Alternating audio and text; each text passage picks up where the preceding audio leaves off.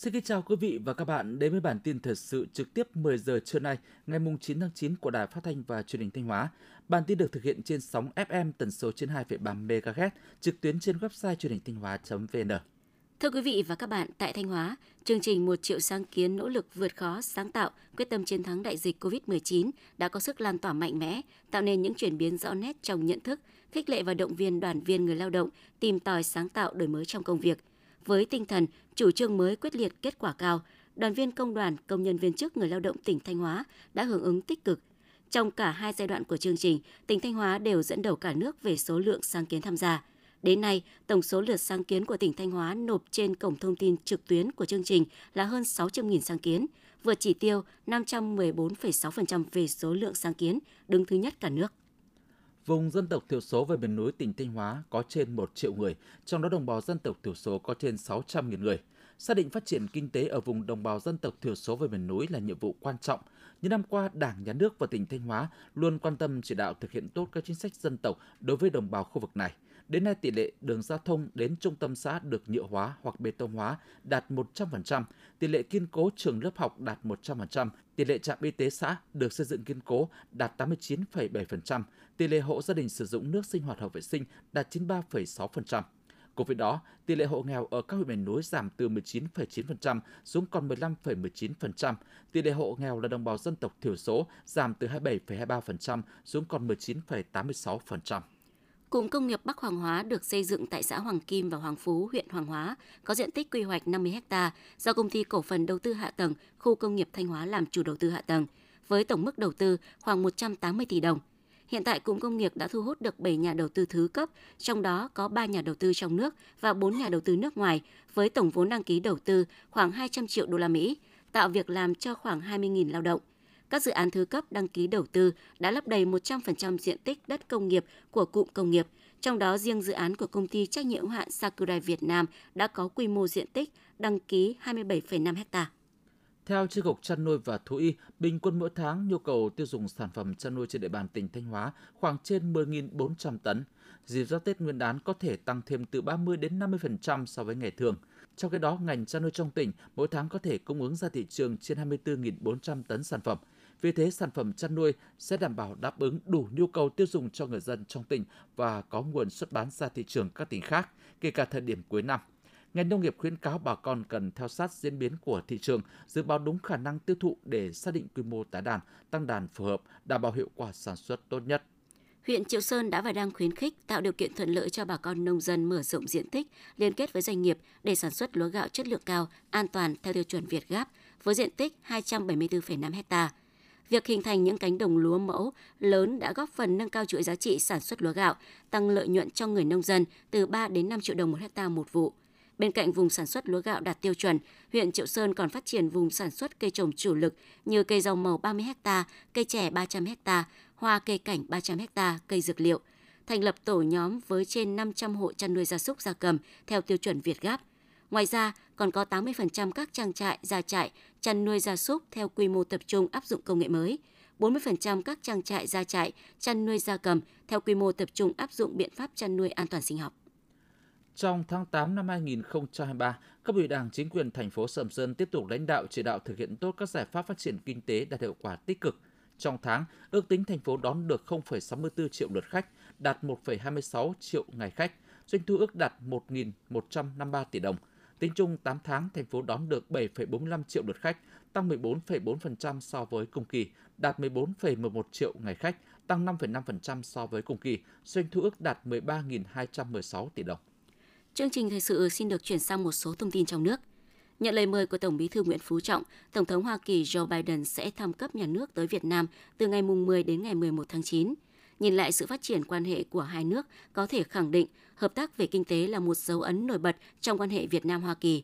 Tính từ năm 1995 đến nay, tăng trưởng thương mại hai nước đã tăng 240 lần, từ 450 triệu đô la Mỹ năm 1995 lên mức hơn 130 tỷ đô la Mỹ vào năm 2022 kim ngạch thương mại song phương tăng bình quân khoảng 16% một năm. Hoa Kỳ duy trì là thị trường xuất khẩu lớn nhất của Việt Nam và Việt Nam đã trở thành đối tác thương mại lớn thứ 7 của Hoa Kỳ, đồng thời là đối tác lớn nhất ở khu vực ASEAN. Ngày Việt Nam ở nước ngoài năm 2023 sẽ được tổ chức lần lượt tại Nam Phi, Pháp và Nhật Bản trong thời gian từ tháng 9 đến tháng 12. Đây là chuỗi sự kiện nhân dịp kỷ niệm 30 năm thiết lập quan hệ ngoại giao Việt Nam Nam Phi, 50 năm thiết lập quan hệ ngoại giao Việt Nam Pháp và Việt Nam Nhật Bản.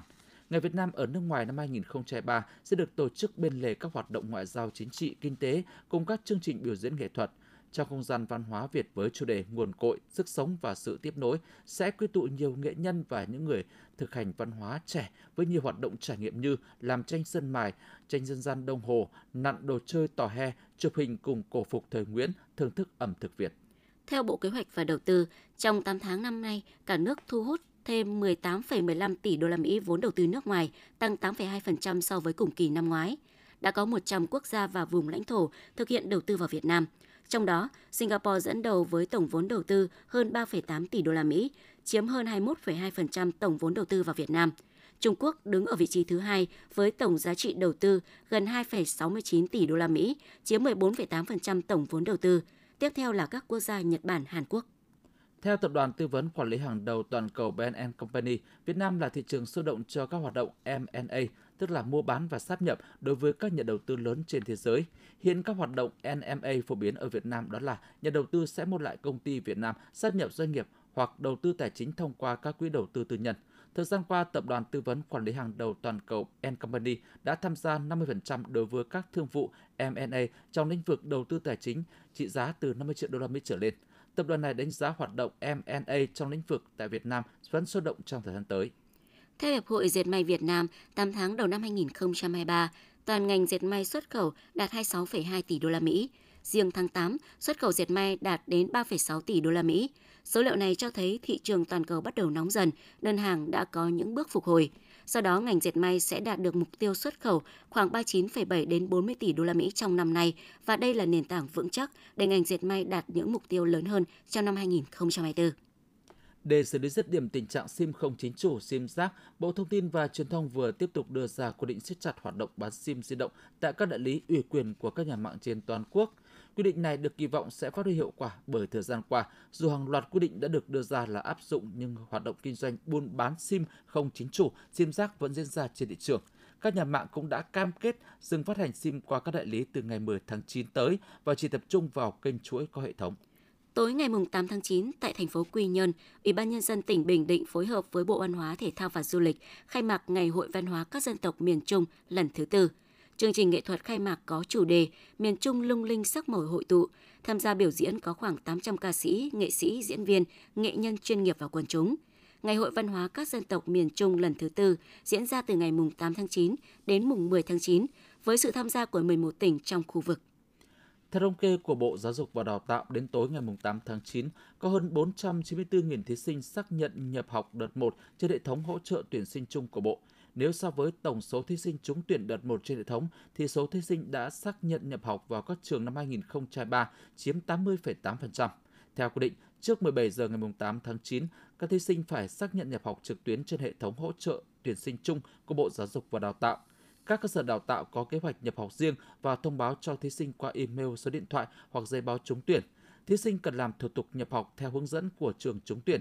Từ ngày 9 tháng 9 đến tháng 12 năm 2023, các cơ sở giáo dục đại học có thể tuyển sinh các đợt bổ sung nếu còn chỉ tiêu theo quy định. Cơ sở đào tạo phải báo cáo chính xác đầy đủ kết quả tuyển sinh năm 2023 trên hệ thống trước ngày 31 tháng 12. Theo Bộ Y tế, trong 6 tháng đầu năm, ngành y tế đã kiểm tra gần 251.000 cơ sở, phát hiện hơn 40.400 cơ sở vi phạm về an toàn thực phẩm, đã xử lý hơn 6.300 cơ sở, tăng so với cùng kỳ năm 2022. Trong đó, phạt hơn 6.000 cơ sở với số tiền 24,73 tỷ đồng. Từ đầu năm đến hết ngày 21 tháng 6, toàn quốc ghi nhận 57 vụ ngộ độc thực phẩm, làm 864 người mắc và 13 trường hợp tử vong. Đáng chú ý, xuất hiện ngộ độc do Clostridium botulinum là độc tố rất hiếm gặp trước đây. Theo Trung tâm Dự báo Khí tượng Thủy văn Quốc gia, ngày hôm nay Bắc Bộ, Trung Bộ và Nam Bộ có mưa rào và rông rải rác, cục bộ có nơi mưa to đến rất to. Dự báo từ các tỉnh Thanh Hóa đến Thừa Thiên Huế có mưa rào và rông vài nơi, riêng chiều tối và tối có mưa rào và rông rải rác, cục bộ có mưa vừa mưa to. Trong mưa rông có khả năng xảy ra lốc xét và gió giật mạnh, nhiệt độ thấp nhất từ 24 đến 27 độ, nhiệt độ cao nhất từ 31 đến 34 độ, có nơi trên 34 độ. Thông tin vừa rồi cũng đã khép lại chương trình thời sự của Đài Phát thanh và Truyền hình Thanh Hóa. Xin kính chào và hẹn gặp lại quý vị và các bạn trong những chương trình sau.